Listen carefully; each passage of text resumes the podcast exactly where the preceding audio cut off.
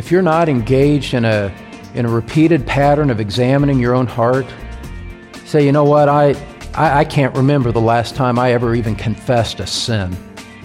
Well, if that's somehow resembles your spiritual life, let me tell you, you're asleep and you need to wake up. Thanks for joining us on the Truth Pulpit with Don Green, founding pastor of Truth Community Church in Cincinnati, Ohio.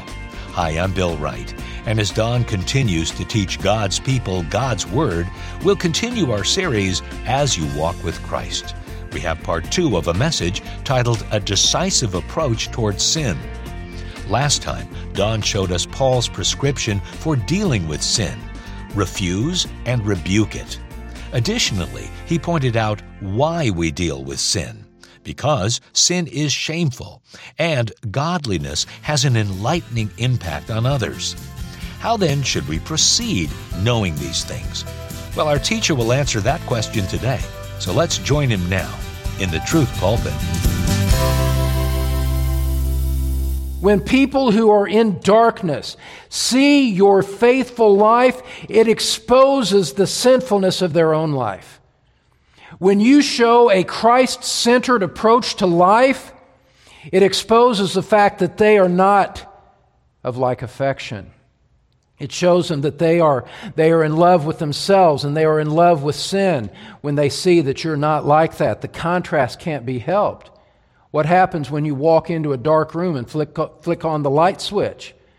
Well, yeah, the light comes on, but everything that's in the room is made visible as a result. And you can see the chaos that is in an unkept room when a light is turned on. When a Christian living a godly, humble life steps into a realm of an unsaved person's life, it's like shining light on the fact that, that their life is ungodly, it is unrighteous as they see the contrast between your life and theirs. Your life makes visible the sin in their own life. Your purity teaches other people about sin. Your life becomes an object lesson in God's holiness. As I was preparing this, it reminded me of a very clear illustration of how this works, and you can relate to this. It reminds me of a friend that I have. He's now in pastoral ministry. He wasn't at the time. But his wife was at a secular social gathering with some unsaved women. And these women were, were crass in their conversation. And they were speaking badly about their husbands. They were saying, they were saying bad things, and my husband doesn't do this, and you should know what my husband does in secret. And they were just, they were just running down their husband in a very ungodly way. Well, you expect ungodly women to say ungodly things. I get that. But, but she's in the midst of this conversation. Something very interesting happened without directly addressing or rebuking their speech, she simply spoke well of her husband to them. You know, my husband is a, is a loving, godly man. He cares for us, and I, I appreciate what my husband does. Wow. The women that she was with felt the sting of her conversation. They were rebuked inside by what she said. You know how you knew? It's because they, they stopped talking that way. Her simple, Christian, godly speech restrained their evil for a temporary time. I get that.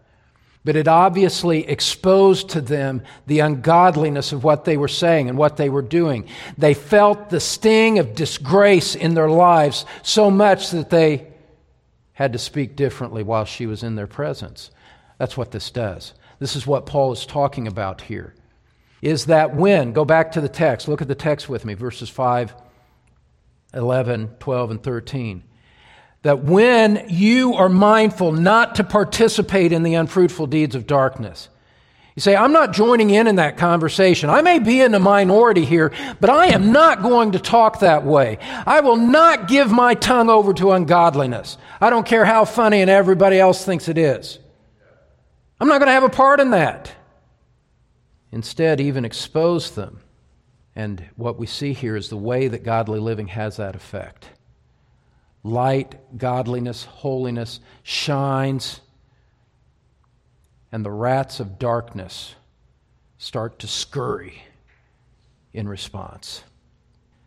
Sometimes your godly life will just be a temporary restraint on evil. Other times, there will be such a convicting force of your godly life that, that the sinner will be compelled as God works on his heart through the Word of God and, and the echo of your godly life, reinforcing scriptural principles, that it becomes an instrument in the hands of the Holy Spirit to turn them to Christ. And it's not just a temporary restraint. They see their sin and they say, I need a Savior also. As the Holy Spirit uses your words and your example, some sinners will actually turn to Christ and, and, and then really and, and fully, in the greatest extent, darkness becomes light because one who belonged to darkness that God has now transferred into the kingdom of light through faith in Christ. And so, and so why do we do this? Well, because why do we pursue this life even though it brings us opposition and spiritual struggle? Why? Well, because, because sin is shameful, it's disgraceful. And also, we realize that a sanctified life has an enlightening impact around us. And we love that. We want that. We want our life to have that kind of testimony. Christ, who is the light of the world, stepped into our lives and, and drove out darkness. And we say, Oh God, if you would just let me have a residual echoing effect of, uh, upon others of what Christ did to me. Christ came to me and saved me and drove out the darkness in my soul, filled me with the Holy Spirit. I get the big picture of that. Well, Lord, just start to use me, start to use us in like manner. And Scripture says the way that that happens is, is when you're refusing evil and, and committed to rebuking it with your life. And so the Word of God at work in a sanctified life illuminates the truth about sin and leads some to repentance. Now, you and I both know that, uh, you know, that, that not everyone responds that way, that some resist, some mock, some criticize, some begin to hate us as a result.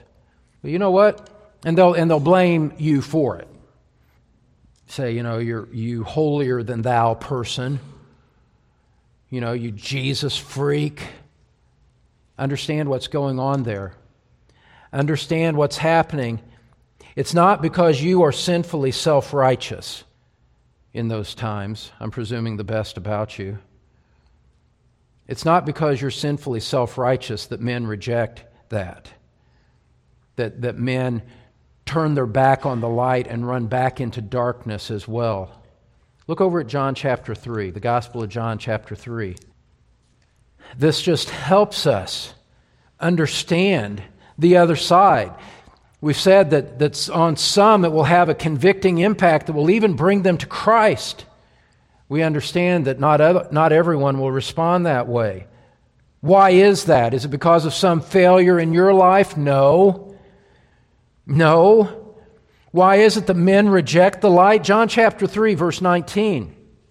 Speaking with the same light and darkness motif, light and darkness metaphor, talking about how the light exposes darkness in a way that echoes what Paul is saying in Ephesians 5.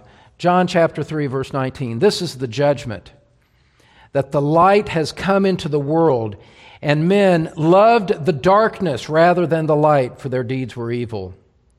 For everyone who does evil hates the light and does not come to the light for fear that his deeds will be exposed. They love sin rather than holiness. They love darkness rather than light. and that which comes with an exposing effect upon them, they react against. They resist it. They reject it. They turn away. Why? Is it because they just don't understand? No. It's a moral dilemma. It's a moral problem with them. The reason that some of you are still resisting Christ and the gospel is because you love your sin and you don't want to give it up. And so understand what you're doing. You're loving darkness rather than light. And ultimately, what you are saying with your life is, is that I prefer eternal judgment and separation from God in hell. I prefer that rather than forsaking my sin and coming to Christ in repentance. Wow. Really? Is that what you want to do? Is that really what you want? Oh, you know, God brought you here today, or maybe over the live stream, to graciously invite you one more time out of the darkness. One more time to say, sin is offensive and disgraceful. God's wrath comes upon the sons of disobedience. And when God says that, He's not playing games. He's not, he's not bluffing. It's not like he's playing a card game trying to make you think he's got a better hand than what he does. No, no, no, no, no, no. God has a strong and settled wrath against sin and against sinners. And yet, in His grace, He offers you through His word today free and complete forgiveness. Simply repent and come to Christ for salvation. Nothing, nothing restrains you. There is nothing in God that is keeping you back. The only reason you don't come is because you love your sin rather than the light. Put it aside. Turn away from your sin. Come to Christ for salvation while there's time. The Word of God has exposed the sin and darkness in your life today. I know that. Your response should not be to put your fingers in your ear and say, I'm not listening. Your response should be one of a broken heart that says, Christ, thank you for your mercy. I receive you now. I lay aside the weapons of my rebellion.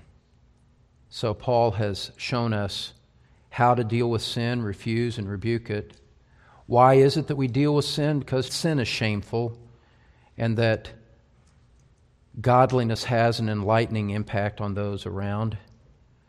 Now go back to Ephesians 5 and returning the the focus to us as Christians here, what's the final thing that we should see about, about it?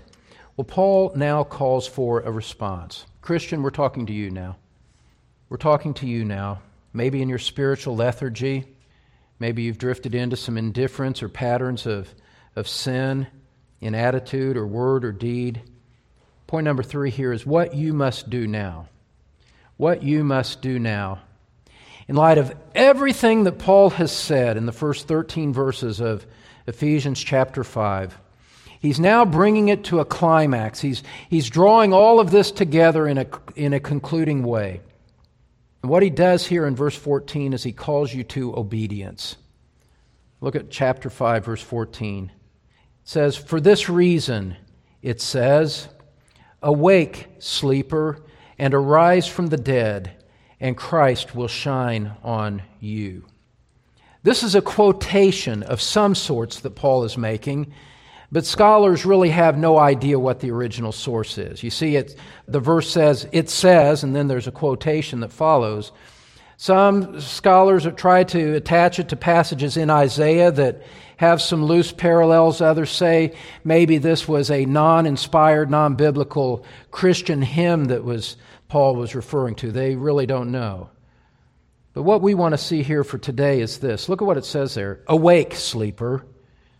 Paul is, Paul is calling someone to wake up. When you say awake, it suggests that someone is slumbering. Now, some teachers think that this is a, a call to repentance upon unbelievers and that it's the unbeliever who's being told to awake and arise from the dead and Christ will shine on you. Well, there's, there's truth to that. You could make a gospel appeal using language like that. And what Paul has been talking about in the prior couple of verses is the effect that a godly life has on unbelievers. That's not an unreasonable way to view the passage. But you know, and this is really important by way of application. This is important for us to, as Christians to get this right. I don't think that Paul in verse 14 is issuing a call to repent to unbelievers. We need to understand why. First of all, this is a letter written to the church. Paul, chapter 1, verse 1, Paul, an apostle of Christ Jesus, to the saints who are in Ephesus. He's writing to Christians, generally speaking. And watch this. Stay with me because this, this, really, this, this really does have a lot to do with you and me. All through the passage leading up to here, he's been addressing Christians who have been happy to accommodate sin in their lives. He said, he said in, in verse 22 of chapter 4, he said, he said, You laid aside the old self, which is corrupted in accordance with the lusts of deceit. Verse 25, chapter 4, he said, Lay aside falsehood, speak truth, each one of you. Verse 28, he who steals must steal no longer. Let no unwholesome word proceed from your mouth. Verse 32, be kind to one another, tenderhearted, forgiving each other, just as God in Christ has also forgiven you. Talking to Christians. That's really important. Stay with me, would you? I know you are. Thank you. That would be a better way to say. Thank you for staying with me. I'm so glad. He's writing to Christians. Chapter 5, verse 1 Be imitators of God as beloved Christians, just as Christ loved you and gave himself up for us. He's talking to Christians. Immorality must be not named among you as proper among the saints. He's talking to Christians. Let no one deceive you with empty words. He's talking to Christians. Verse 8 You were formerly darkness, but now you are light in the Lord. He's talking to Christians. All through this passage, he's been talking to Christians and rebuking and correcting the Christians of that time, the audience of his letter, correcting them because they had accommodated sin in their lives. And he's calling them out of that. Stop living in this disobedient way. It makes no sense, honestly to think that his concluding climactic statement at the end of verse 14 is now going to be a call upon unbelievers. That's totally foreign to the context. This is the grand finale of this section on purity. And all of a sudden, he's not talking to the same people he was talking to before? That doesn't make any sense. No, no, Ephesians 5 is a call to Christians like you and me. To set aside, watch this, to set aside spiritual sluggishness. It is Christians that he is calling upon to rise to holiness. God's word today is calling you as a believer in Christ to put your life in order, to recognize the ungodly patterns of thinking and life that you have accepted and compromised on and to come out of them. Wake up, he says. Stop slumbering. He, he's given so many commands in so many different areas. And he comes to this concluding thought, and he says, For this reason, because of everything that I've been saying through this whole section of the letter. For this reason, I'm going to quote a source and say, Wake up, sleeper. Rise from the dead. Come up out of your spiritual mediocrity and embrace and obey the instruction of the Lord that has been laid upon you in these prior two chapters.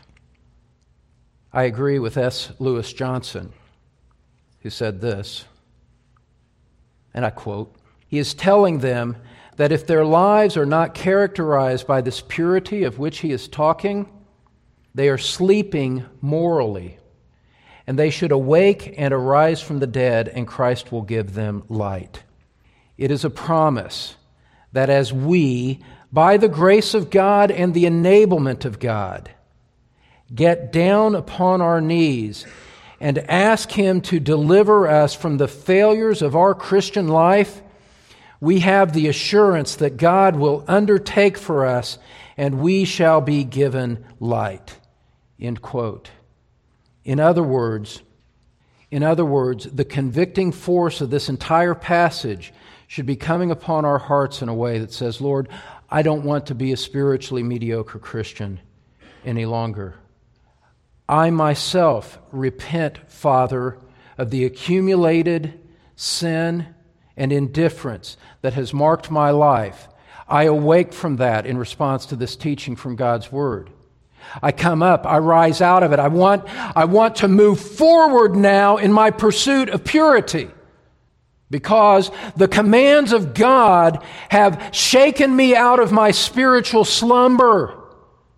I want to, I want to shake off the dust of worldliness that has accumulated on me and start pursuing this life that Paul has laid out here. Scripture here is saying, Christian, wake up. Christian, come up. Christian, get out of that disobedient patterns that you've fallen into.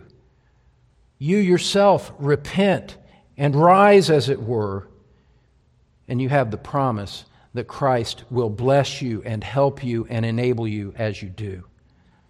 Christians can be asleep without even knowing it.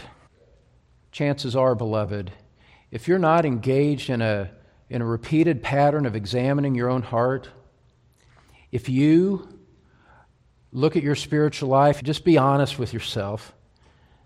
Say, you know what, I, I, I can't remember the last time I ever even confessed a sin. I can't remember the last time that I actually made a conscious choice for holiness instead of obedience. Well, if that's somehow resembles your spiritual life, let me tell you, you're asleep. You're slumbering. You're a soldier in battle, and yet you are asleep on the post, and you need to wake up. If you look at your heart and you see anything other than the fact that the pursuit of holiness is a great priority, it is the defining priority of my life, if you call yourself a Christian and yet that's not true, you need to wake up, sleeper. You need to rise from the dead. And you can do so with the assurance and the promise of the blessing of God on his people. That Christ will shine on you. That the light that is truth and the holiness of Christ, as you awaken, as you stir the strings of repentance on the violin of your life, you can be mindful, you can be confident that there will be the blessing of God on you as you do. And that your life will become more of this testifying influence that you were saved to become. And so the question is what will you decide? Will you wake up? Will you refuse sin and even rebuke it with your lips and life? You know what this passage lays out? You know what the totality of everything Paul has said in Ephesians 4 and 5 lays before us as Christians? And I know that you're like me and you get discouraged by the ever encroaching darkness of the world and you see the progress of it. You see some of it even in your own families, and it grieves you. You know what this is saying to you? You can walk in holiness in a dark world. You can. You can live a godly life despite how dark it is around you. Christ did. Christ lived a perfectly sinless life of obedience to God while he walked in the midst of sinners on this cursed sod of ours. And it did not compromise his holiness one bit to do so. You can too. You can walk in holiness in this dark world. Christ indwells us through his Spirit. And beloved, he will bless you, he will honor you, he will help you as you take a decisive approach towards sin. It's tough to confront the fact that we sometimes sleepwalk through life spiritually. Sin can creep up on us, and we might hardly even notice. So, as Pastor Don Green reminded us today on the Truth Pulpit, be awake, get in the Word daily, and take the pursuit of greater holiness seriously. We'll continue our series As You Walk with Christ next time, and we hope you'll be with us then. Right now, though, Don's back here with us with some closing thoughts. Well, hello, my friend. I want to thank you for listening to the Truth Pulpit. Thank you for being a student of God's Word, you are the reason that we do these things. We want to bring God's Word to you in a way that makes it alive and applicable to you and brings you into a deeper knowledge of the Lord Jesus Christ.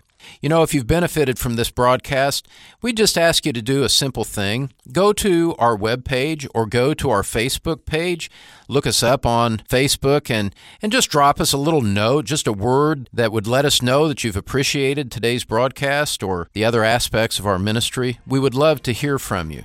Thank you for listening to the Truth Pulpit. We are grateful to Christ for you. Thanks, Don. And friend, don't forget to visit thetruthpulpit.com where you can learn more about podcasts and free CDs of Don's teaching. That's thetruthpulpit.com.